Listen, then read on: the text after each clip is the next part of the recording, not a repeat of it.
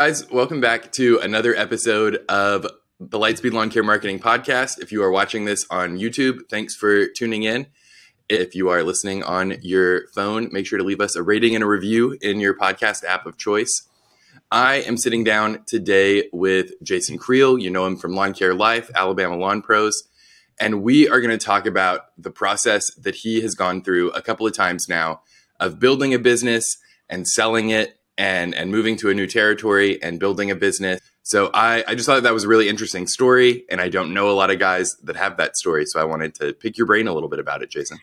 Yeah, appreciate appreciate Cody having me on, and uh, I, will say just as initial comment, I wouldn't necessarily recommend that. It, it wasn't like you made it sound like great, like yeah, I built up that big, huge business and sold it for millions of dollars, and then thought it was so easy. I do it. It wasn't necessarily like that. I I had never, I didn't really intend to sell any of them, but uh, but anyway, mm-hmm. have you know, I, I, the people who can actually build a business with the intent of selling it and making huge profits and then repeating that process again, you know, those people are pretty impressive. I haven't figured out how to do that, but I will say you know, it's like playing golf or something. You, you, know, you might miss the first putt, but if you put it again, you might make it the second time. You know, so I, am on my 3rd mm-hmm. lawn business. So I will say I've, the third one's gone better than the first two. So it, you do learn some stuff. yeah. So when you so first business, you are what was the motivation to sell? Was it just that you guys were moving? No, the first business, okay. I had somebody approach me about buying it, and it was just kind of like my philosophy is pretty much most everything I have is for sale, including my major organs. If somebody offered enough money, yeah. so it, it was just a, it was kind of like, okay, if you want to, you know, you want to pay me that for it, I'll, I'll take it, you know. And I mean, it wasn't like astronomical mm-hmm. amount of money, but it was six figures, you know, for something, which for me at the time was a, was huge. Now, I, I didn't handle that money very well and started tried a different venture and failed at that. And so it it was more of a learning experience than anything. But yeah, I was mowing grass and and I had gotten frustrated with mowing grass because I, I made a lot of mistakes. But it was like every year if I made a lot of money, I felt like I paid a lot of taxes, and I, I just kept just not felt like I was getting anywhere. Life was more expensive. I got married, started having kids and houses and mortgages and everything, you know, so it was just, so I'd actually taken a, a full time job for the first time, first time since I'd had a lawn business. And I had a, a kind of a crew chief that was running the lawn business. So at the time when they approached me about selling, it was, I was like, well, you know, I'm working this full time job. I'll sell this. And it just made sense at that time. Yeah. So you, I feel like you you underplayed the uh, the business a little bit. If it was a six figure purchase price, that's not you know selling a couple of routes. That is a uh, they were purchasing a real business. Um, yeah. yeah, I think so. I mean, it, it yeah. was it, yeah. it was heavily owner driven. Now, again, I had pulled mm-hmm. back mm-hmm. and was overseeing it, and it was still profitable with me overseeing it, not necessarily being involved, but it, it, it had some flaws, you know, and then unfortunately the, the guy who bought it, it, it, didn't it, uh, it didn't actually go very well for him, and it, so no, nobody. I think it ended up being almost a lose lose situation. You know, I, I, it was a win for me in selling. I was happy to sell it, and just didn't didn't transition well after that. But then for him, it, he did he didn't transition well into it, and it was so unfortunately it didn't have a happy ending necessarily. So then round two, you come back and start another business in the green industry. Tell us a little bit about the motivation for that and how that went. Okay, so before I ever started a lawn biz, I, I probably had a dozen different jobs out, out of college, and stuff. I have a college degree, but they, they, were all bad. They were all terrible. I had no idea how to get a, a decent job and how to market myself. So anyway, when I started a business, a lawn business, it was like by far the best job I'd ever had. I mean, both from just I just kind of a fit for me and also the money side of it. it wasn't great, but I was like, compared to what I was been doing for job, I had weekly paycheck sometimes that would be 200 some dollars maybe and with a candy bar. They'd send me a candy bar. I was like i wish you'd keep your candy bar and give me an extra dollar on my measly mm-hmm. paycheck you know but so when i started mowing grass i gotta pay rent. Yeah i mean it was great when i started mowing. I was like this is by far more you make more in a day than i would normally get in a week. So so anyway when i mm-hmm. yeah and i did get a job working in in computer type stuff, which is what my degree was in, and and it was okay, but I was I was bored out of my mind. So anyway, when I sold my business, I wanted to keep just a portion of that, I guess, as a fallback for me. so actually, after I sold, I didn't stay at the job very much longer. I worked there basically a year.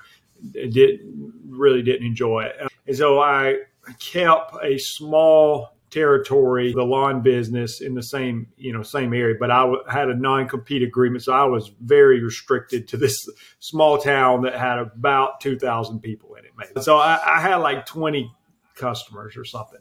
So basically I was doing that two days a week, maybe out mowing. And then I tried to start a coupon book fundraising company, which I would not recommend to anybody, and that and that did not go. So I spent a year basically trying to start this coupon book fundraising company, mowing two days a week with the, my new lawn business, which you know essentially was just a portion of my old lawn business, but I changed the name and had a small area. And uh, after failing at the coupon book business, tried that for about a year. And, and I say failed, I mean, I might have broke even, but if you spend a year to break even, that's that's basically a failure, in my opinion. A lot, a lot of time tied up in zero dollars. Well, yeah, I mean, I, I didn't think that year two was going to be much better. So it was kind of like, cut your yeah. losses. Like this. it's not working. You know, now if, if year one you break mm-hmm. even and year three you make a million dollars, then hey, you know, year one was just the growing pains. But I think year two was going to look very similar to year one. So I got rid of those coupon books and gotcha. was thankful. I was about boycotted coupons since, since then. I just nothing wrong with it, but it's just a little bitter taste. So I, I was still mowing a couple days a week, but then after and I was able to grow a little bit, but then it was like we decided to relocate as a family, and so we moved two hours away. And when doing that, you know, you really can't take it with you, kind of thing. So I I did sell yeah. that to another guy and kind of mentored him a little bit. He was just getting going, and and we relocated, and I had to start, you know, round three at that point. Mm-hmm. So if someone is is thinking about selling their their business. Because I think we hear a lot like there's plenty of books that you can go read or like you know documentary series you can watch about like huge businesses changing hands and like mergers and that kind of thing. But I don't feel like there's as much around you know the kind of businesses that guys like you and me build that are you know substantially smaller than that not on the radar of Comcast or whatever. What what would you tell someone who's thinking about selling? Like, what's the first thing they should consider when they're thinking about doing that? yeah, you know, sometimes you'll you'll hear people say in the lawn business that like if you don't have your customers under some written contract, then it's not worth anything. I I don't really agree with that. I don't think you have.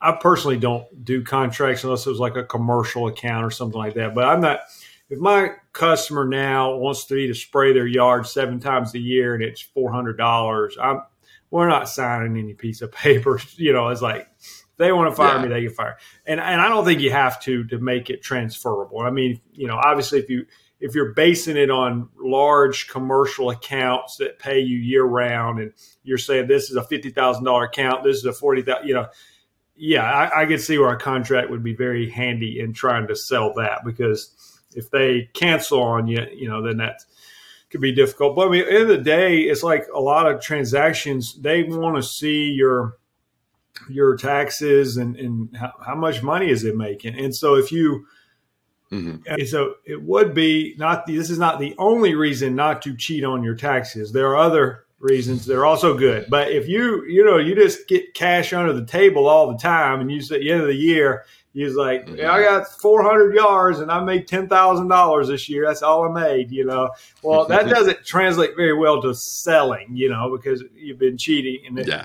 and then anyway, so I mean, like legitimate numbers, and that may be in a sense where, like, if you know you want to sell one day, potentially you hire a bookkeeping service to not just, you know, I have an accountant handles my year end taxes and all that, but you know, if you had a bookkeeping service that could really have some detailed profit loss statements, all you know, and say, look, here's some actual numbers on what this business does.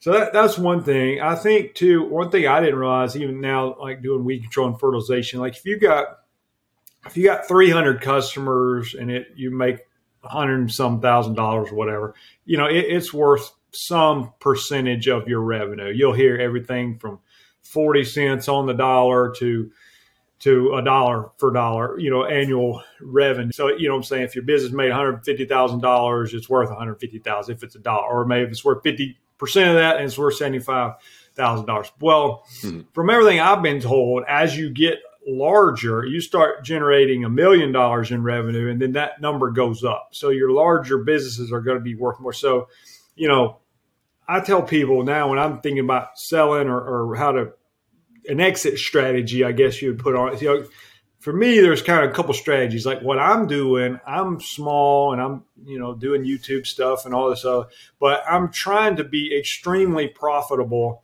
as a small business and take money and invest it, you know, and just IRAs and stock market and all this. And, and, and again, that works sometimes, sometimes it doesn't. The other strategy, I have a friend that's doing this, he's trying to scale and he's trying to acquire other businesses. I've sold customers to him, and, and he wants to get big because, again, if you're trying to sell, you know, if, if you're making two hundred thousand dollars revenue, I mean, it's it is worth something, but it's not worth a whole lot, honestly. I mean, you know, you might get a hundred thousand bucks for it, which is great, but I mean, that's not exactly going to put mm-hmm. you in retirement mode. Where if you can, if you start generating seven figures, you know, million, two million, three million, then you know you, you're generating three million dollars a year in revenue, then your business might be worth three million dollars. You know, well that, and again, mm-hmm. it, it's harder to get the three million in revenue, obviously, but that's where somebody like that has a little more aggressive plan. They're okay taking on debt. They're okay acquiring other businesses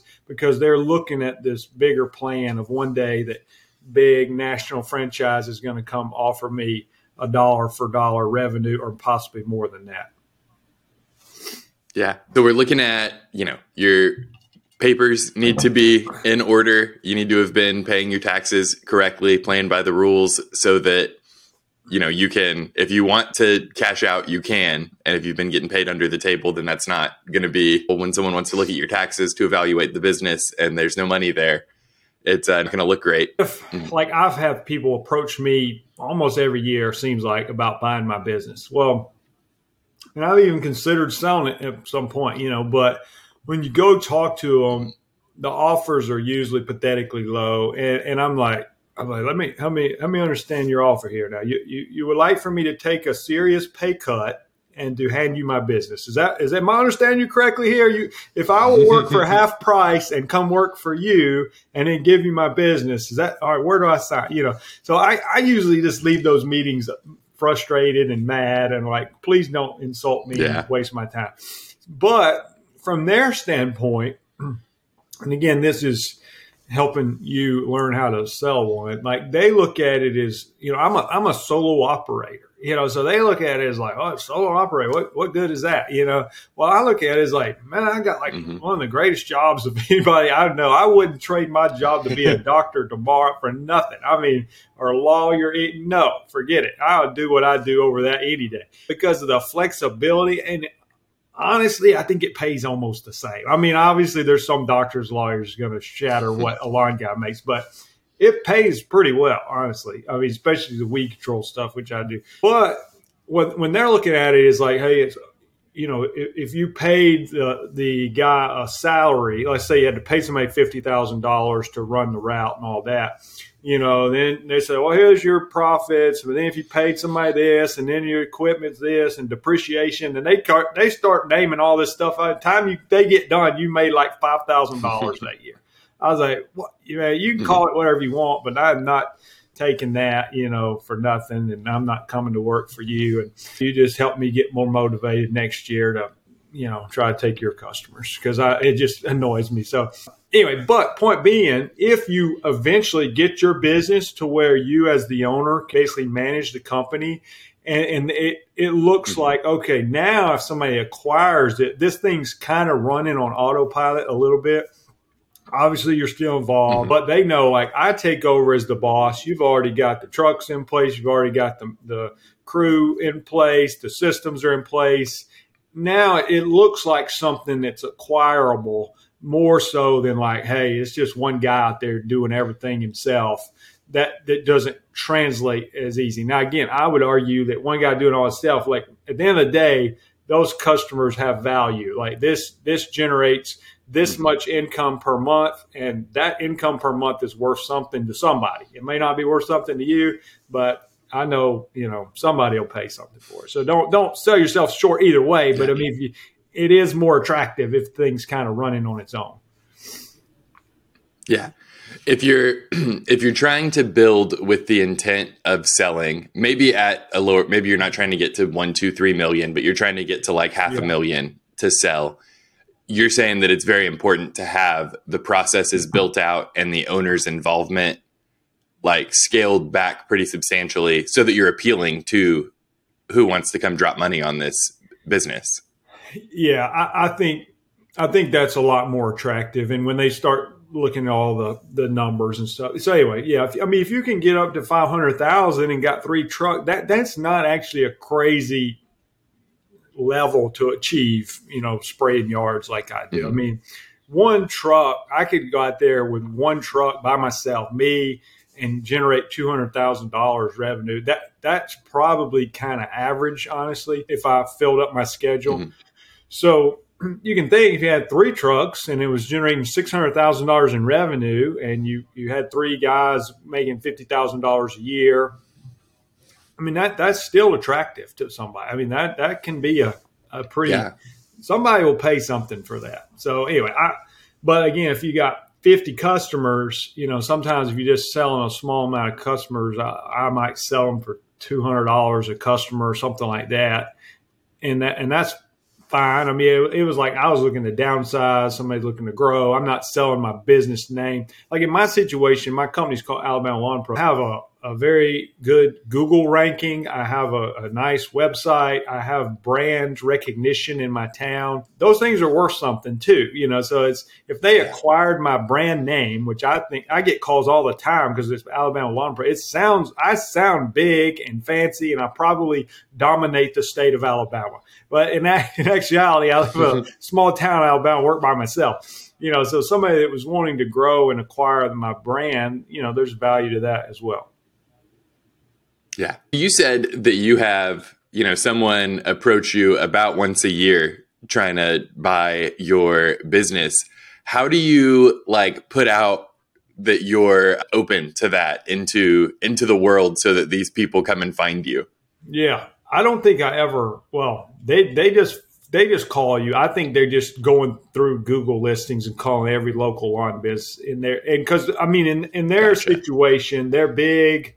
I think they're just like calling all the small ones, and if they can pick up 200 customers for somebody and give them a low ball offer, they lowball 10 people. One of them says yes. They just got 200 more mm. customers in their territory for a very cheap price. Now, one time I did actually sell some customers through a broker and that, and that has pluses and minuses. That they do handle the transaction for you. Now, I feel like sometimes they don't always tell you the truth. Like in my situation, uh, I was told, "Hey, we've got a big, big buyer," and he and I told him about my business and what I was looking to, you know, get for it, hundreds of thousands of dollars and they say, "Oh, yeah, we we've actually got somebody that's going to have a perfect fit for you that's looking for a business just like yours." And so all you got to do is sign here, and we'll be your broker. So I signed. Well, guess what? There, there, that person didn't exist. I, I don't think it existed. I don't think mm. there was a. Ended up selling it to a friend of mine who had also been contacted by the same broker. I didn't know he didn't know I was interested in downsizing. I didn't know he was interested in growing And so we both we ended up having to pay a hefty commission to a broker to sell it to a friend of mine, and uh, we basically put the you know because yeah. they're you know they're telling me there's this big buyer out there, and he's yeah that that's how much mm-hmm. money you want for your bid. I'm pretty sure he'll go for that. Sign here. Well, now I'm committed to this guy, you know, and and yeah. And I, I mean, I wouldn't have been committed to him if my friend hadn't also signed with him because I think the agreement was like if I find my own buyer, I could have just sold it without paying commission. But then when I talked to my friend, he saw it on some listing or something, and uh, he had already signed with them too. And so I was like, well, so we did the deal, and they did handle the transaction. I'm not saying they did anything terrible; they handled it, but anyway. Mm-hmm. So you, you, can. There are brokers. Well, if you're selling to a if you're selling to a stranger it, it probably makes sense to use a like you know legitimate third party but when it's a friend you're not worried about your friend yes. you know but, but disappearing I, with your customer yeah. list. I just didn't appreciate that they basically led me to I, I told them how much money i was looking for and they led me to believe that yes we have somebody that would be interested in that. Well i had ended up having one call like a zoom call or something with this potential buyer he had no experience with lawn care. He'd been in like cleaning houses or something business. He Mm. He had no experience with lawn care. He had no existing lawn care, and he was really not in. I think he offered me like twenty thousand dollars or something. I was like, I said, I wouldn't sell you my truck for that. No, I'm not selling you my business for twenty thousand. you know. So anyway, it was a pathetic That's offer. Crazy. Not a real candidate at all. There was no other candidates. You know, weeks went by. I was like, where's these candidates lined up to buy my that you you know they didn't exist. And my buddy bought it. And, and, and again, we're fine. Everything worked out. I think worked out for both parties. He's happy. He's, again, going on this path, trying to grow a big business. I was trying to downsize and just, mm-hmm. I, I, was at a place where I had to either grow and get multiple trucks going or shrink back down.